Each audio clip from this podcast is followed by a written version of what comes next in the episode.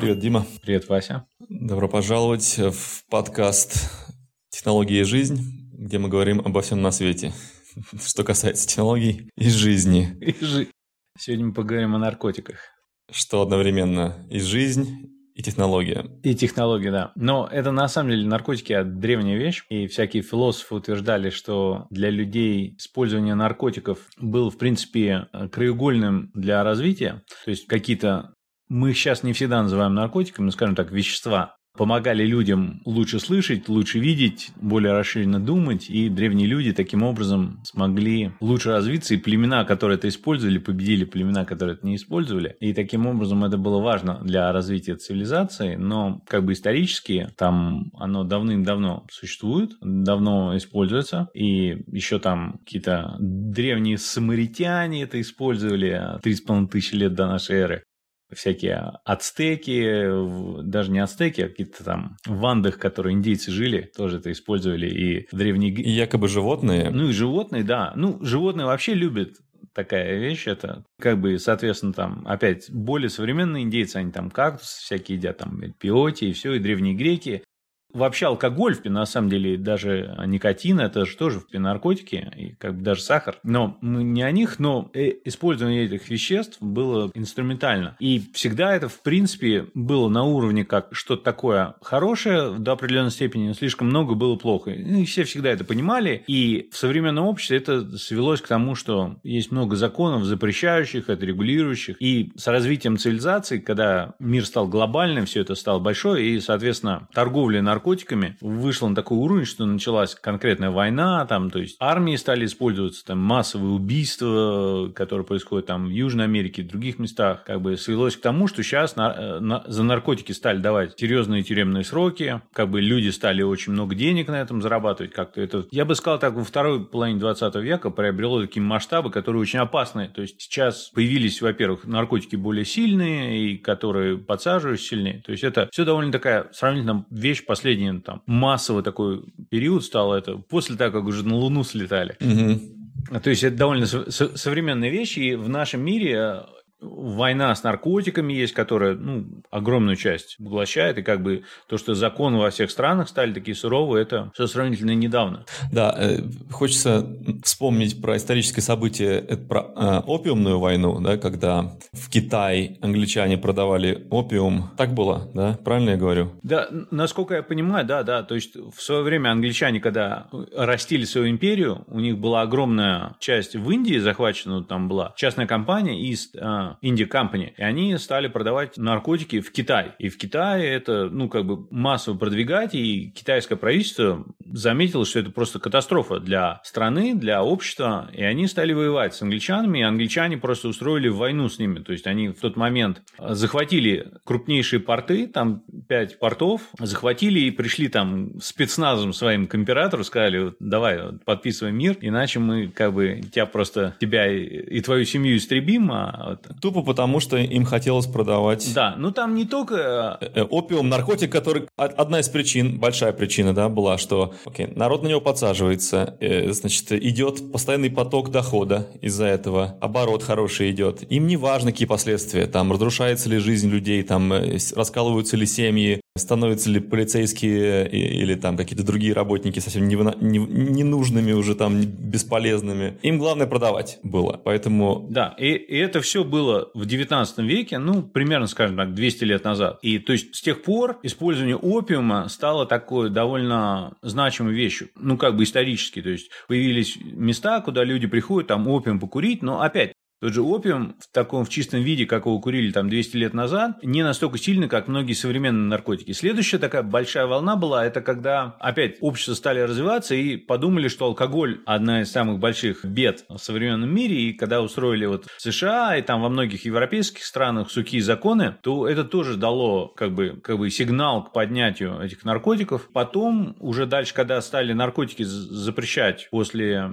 Второй мировой войны, опять это запрещение заставило заставило делать ну, наркоторговцев эти наркотики более сильными, и они стали более, более эффективными, более компактными, сильнее дозы, все вот это как бы С одной стороны, вроде как хочется побороть какое-то зло, потому что зло, очевидно, есть. То есть говорить, что там от наркотиков нет никакого вреда, и там все это надо легализовать, это как бы э, хорошее рассуждение, но они реально опасны. Для, реально сводят людей с ума, эти сумасшедшие люди, подсевшие, совершают преступления, делают безумные вещи, разрушают семьи там. Ну, короче, это, это плохо для общества. Теперь возникла война с этим. Война с этим оказалась такой тоже кровавой и сложной, то часто результаты, послед... ну или как бы косвенные эффекты от этого, он зачастую соизмерим с вредом от наркотиков. И возникают тоже другие вещи. И, и как бы это то, куда мы пришли сейчас. То есть очень много вреда от наркотиков до сих пор есть. И там, то есть я вот живя в Денвере сейчас, вот на улицах это видно. Ну сейчас тут наиболее популярный этот э, фентанол, да. Угу. Предлагаю тебе, как, как я люблю, перечислить категории людей, и их э, отношения с, с наркотиками. Есть первая категория – люди, которые никогда наркотики не пробовали. Только о них слышали, только видели в кино, ничего про них толком не знают. Для них полная загадка вообще, зачем они нужны, из-за чего они, войны, зачем на них подсаживаются, как так можно вообще колоться, это же такой, так страшно, как вообще можно это пойти. То есть это просто другая реальность. Окей, это первая группа. Есть следующая группа – люди, которые может быть, знают члены семьи, какие-то друзья, которые наркоманы, они прям своими глазами видели это все. Эти ужасы эти все, им, им неприятно, они тоже не хотят пробовать, но они точно знают, что это такое.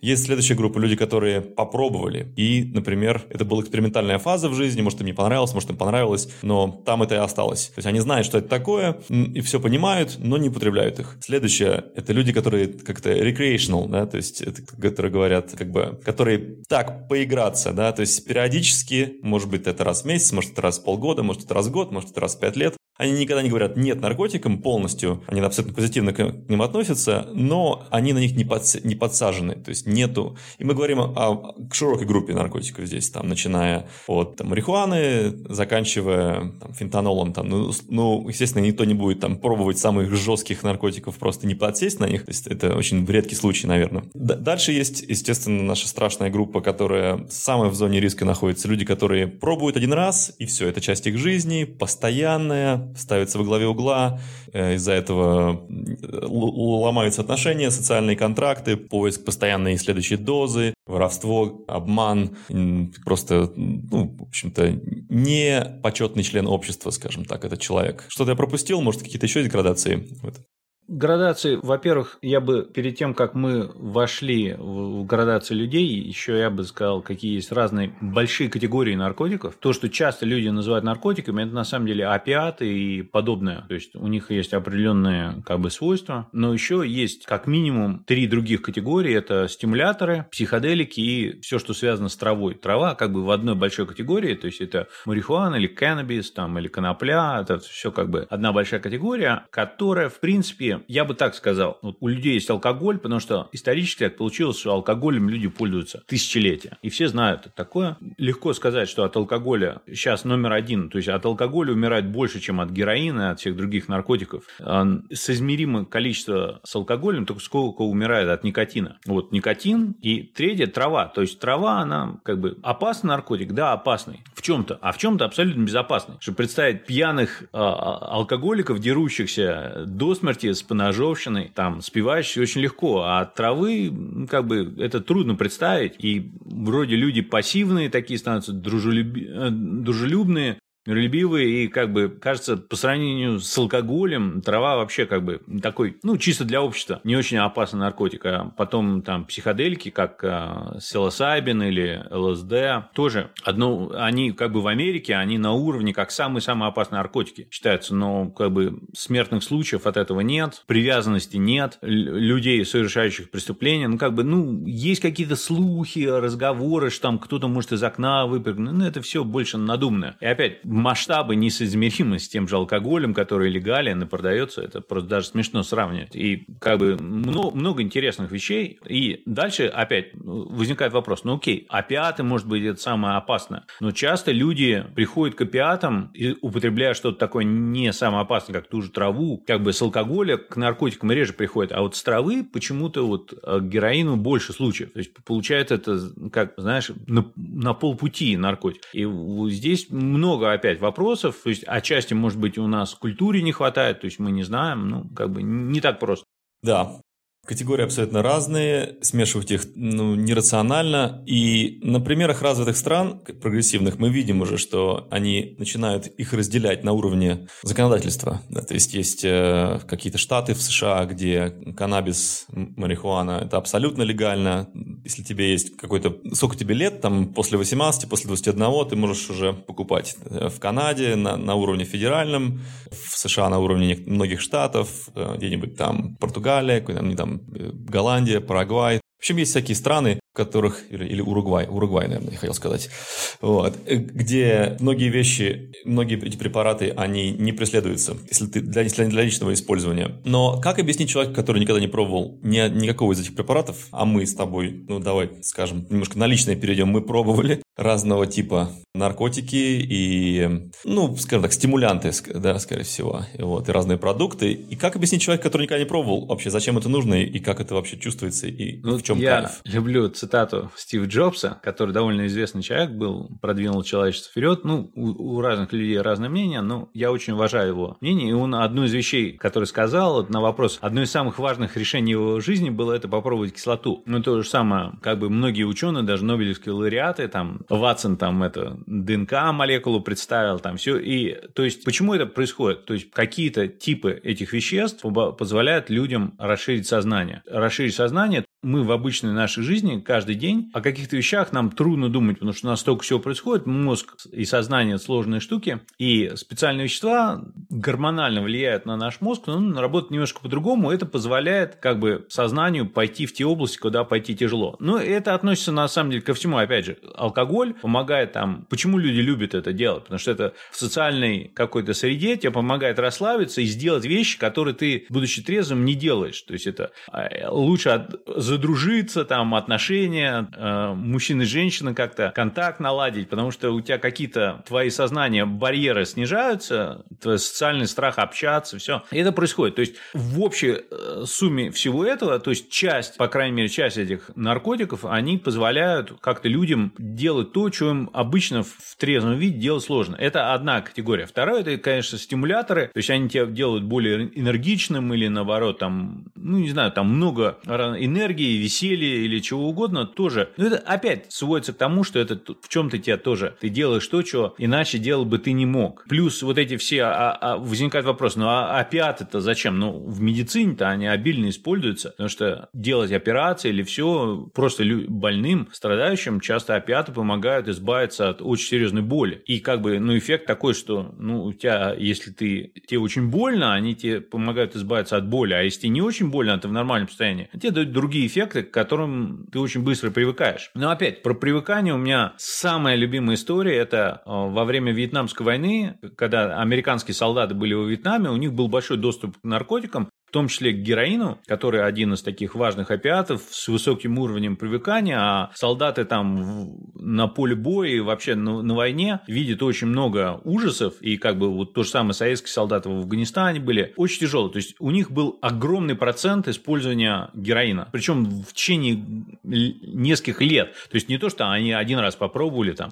то есть люди это долго использовали, а с героином считается там, две недели, и ты привыкаешь. Или некоторые считают, там с одного-двух раз можно привыкнуть. И для Штатов была огромная надвигающая катастрофа, когда все эти наркоманы, солдаты вернутся, что произойдет. А в итоге произошло, что только 4% из них продолжили использовать, то есть 96% просто вернувшись в мирную жизнь, они просто прекратили и без особых проблем. А из оставшихся половина тоже прекратила, когда у них жизнь нала. А другим уже было сложно. И возникает вопрос, то есть люди идут к наркотикам от того, что у них такая жизнь тяжелая, если эту жизнь исправить, они а, от наркотиков откажутся. И почему часто из-за этого трудно слезть с наркотиков? Потому что если у человека плохая неустроенная жизнь, ну как бы да, он там пересилил себя там через какие-то реабилитацию, отказался, но он возвращается в эту жизнь, она такая обратно фиговая же. У него есть знакомый путь обратно к этим наркотикам.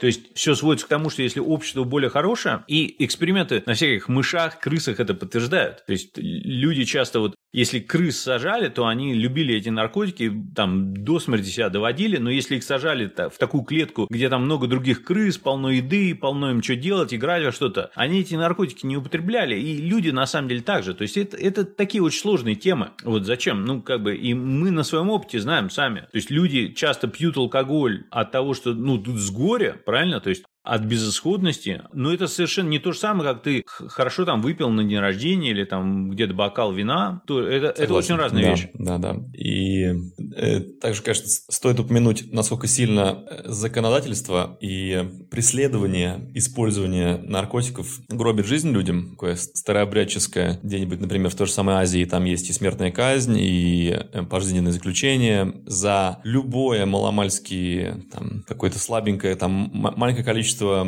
THC, там, марихуаны. Например, в Таиланде сейчас это легализовали, то есть любой практически может купить себе косяк, покурить его. Но если ты с этим косяком случайно прилетишь в Малайзию в час всего там, да, на самолете, тебя могут пожизненно посадить, из, прямо из аэропорта забрать. Вот. Хотя, казалось бы, очень близко, похожие страны, есть там и там буддисты, там и там мусульмане, там и там, то есть как бы все, там Индонезии тоже, там секирбашка, там все конкретно. Вот. То есть кажется таким абсурдом, что такая вещь, которая, ну, ничего ничего не будет от нее, никому ни, ни, никакого вреда. Ну, вот, ну, максимум, что может случиться, это то же самое, что алкоголя. Врежешься в столб, потому что ты замечтаешься, накурившись там, пока сидишь за рулем. Ну, там, ну, что там еще может быть? Ну, ну ни, ни, ничего, ничего такого. Вот. Тем не менее, да, в США это, конечно, большой бизнес, э, столько построено частных тюрем на основе того, что людей просто забирали за, за мельчайшие нарушения. Ну, это целый большой бизнес, а, борьба с наркотиками. Во-первых, большое количество тюрем, ну, вообще не только в США, а в мире это, это все равно люди, кто это все содержит, обслуживает, и это частные или даже государственные, потому что это, это огромные деньги делаются. Соответственно, на борьбе с наркотиками выделяются, это очень большие, потом реабилитация, там, полиция, отслеживание, все.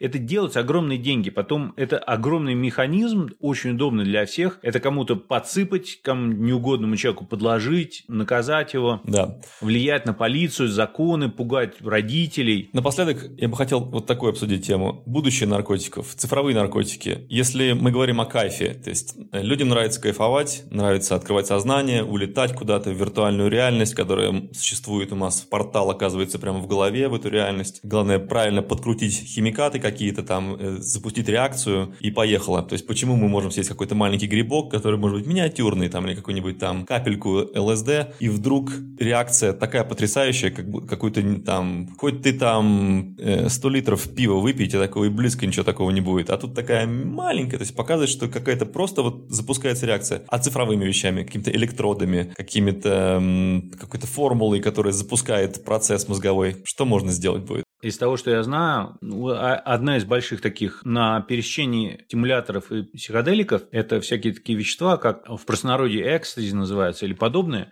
Их сейчас научились синтезировать, подобные вещества, чисто вот по формуле. И ты можешь отправить какой-то химический завод в Китае, там формулу, он тебе синтезирует, оно будет выглядеть на самом деле как то, что у них даже термин такой называется соли для ванны. То есть какая-то соль, как ее определить, какой у нее эффект, не попробовав нельзя. То есть у нее может быть эффект тебя просто там понос будет голова болеть, а может кайф там через полчаса. Никакой таможник и как бы человек на границе это проверить не может, не попробовав. Чисто по формуле она выглядит, ну, как соль, которых много. Определить, что вот именно эта соль нужна для, там, не знаю, сельского хозяйства или каких-то ароматизаторов производства или для смягчения производства пластмассы, нельзя определить, дает она кайф или нет. То же самое, как клей, знаешь, понюхал, у тебя будет эффект или не будет, или ты просто в обморок упадешь и научились синтезировать их легко, и самое главное, из-за того, что их синтезируют, вариантов, сколько их можно сделать, ну, можно сказать, бесконечно много. То есть, можно делать на заказ одну штуку, и все, сделали, проверить это, нет, нет, на интернете заказать, или скоро можно будет в домашних лабораториях генерировать. То есть, надо исходить из того, что запретить это все будет невозможно. То есть, это будет доступно, и чуть ли не дети в школьной лаборатории на уроке химии, там, в седьмом классе это могут делать. Главное, они там где-то прочитали, Информацию удержать очень трудно. Прочитали, а, вот эту формулу вводишь, и вот у тебя кайф. Бороться с этим будет невозможно. А как насчет э, не физических, а каких-то электродных э, наркотиков, которые им, импульсами запускают процесс? Слушай, а Инстаграм или там ТикТок, это не вот. тот ли это наркотик? Оно уже, а представь, они Хороший вопрос. научатся делать какие-то паттерны, знаешь, как вот сейчас, если нашли же, что если у тебя сильно мигает экран, там может эпилепсию вызвать. Представь, научатся а, находить там, как-то они моргают, у тебя будет стимулировать выброс каких-то гормонов. Это вообще там мигающая картинка определенного. Ну, даже сейчас ты смотришь какой-то фильм, фильм, и фильм на тебя сильно влияет. И даже про это вот 48 э, законов для силы 48 Laws of Power, он про это тоже рассказывает, что в главе про соблазнение, что иногда кино может там повлиять на тебя так эмоционально, ты влияет. И это, и это же в итоге все равно химически влияет на тебя. То есть искусство, картина или стихи, и, или там что на экране, а соответственно с,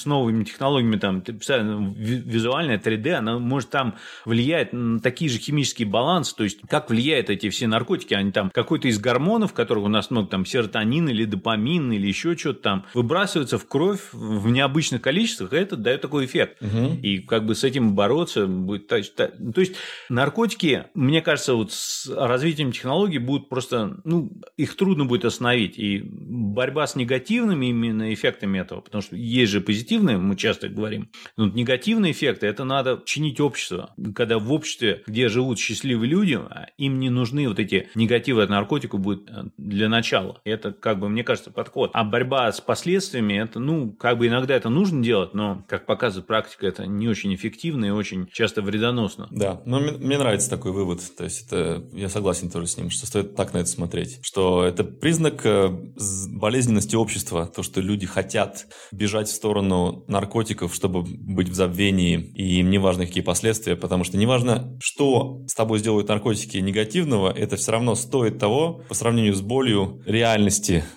в которой люди живут без них. Поэтому выпьем за за здоровье общества. Да, опять, примеров есть хороших, плохих с обоих сторон. Я согласен, что как бы давайте улучшать общество. И это... Потому что точно так же мы прячемся тем же тиктоками, ютубами, инстаграмами. У нас есть какие-то проблемы в жизни, которые мы не можем разрешить. Мы убегаем. Там люди раньше смотрели телевизор, напивались, пьяные драки в барах. Без наркотиков эти беды все равно существуют. И если мы справим общество, это сразу можно побороть кучу всего. А без этого, ну, не будет наркотиков, будет что-то другое. И как бы, ну да, может быть, чуть-чуть менее опасно, но даже трудно сказать, какие эффекты на общество. Да.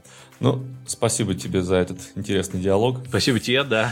Если нашим слушателям или, или зрителям э, захочется нам что-то предложить, чтобы развить эту тему, мы с удовольствием послушаем. Оставляйте комментарии или присылайте нам имейл или в телеграм-группе нам скажите. Хорошо. Пока, до следующего. Все, спасибо, пока.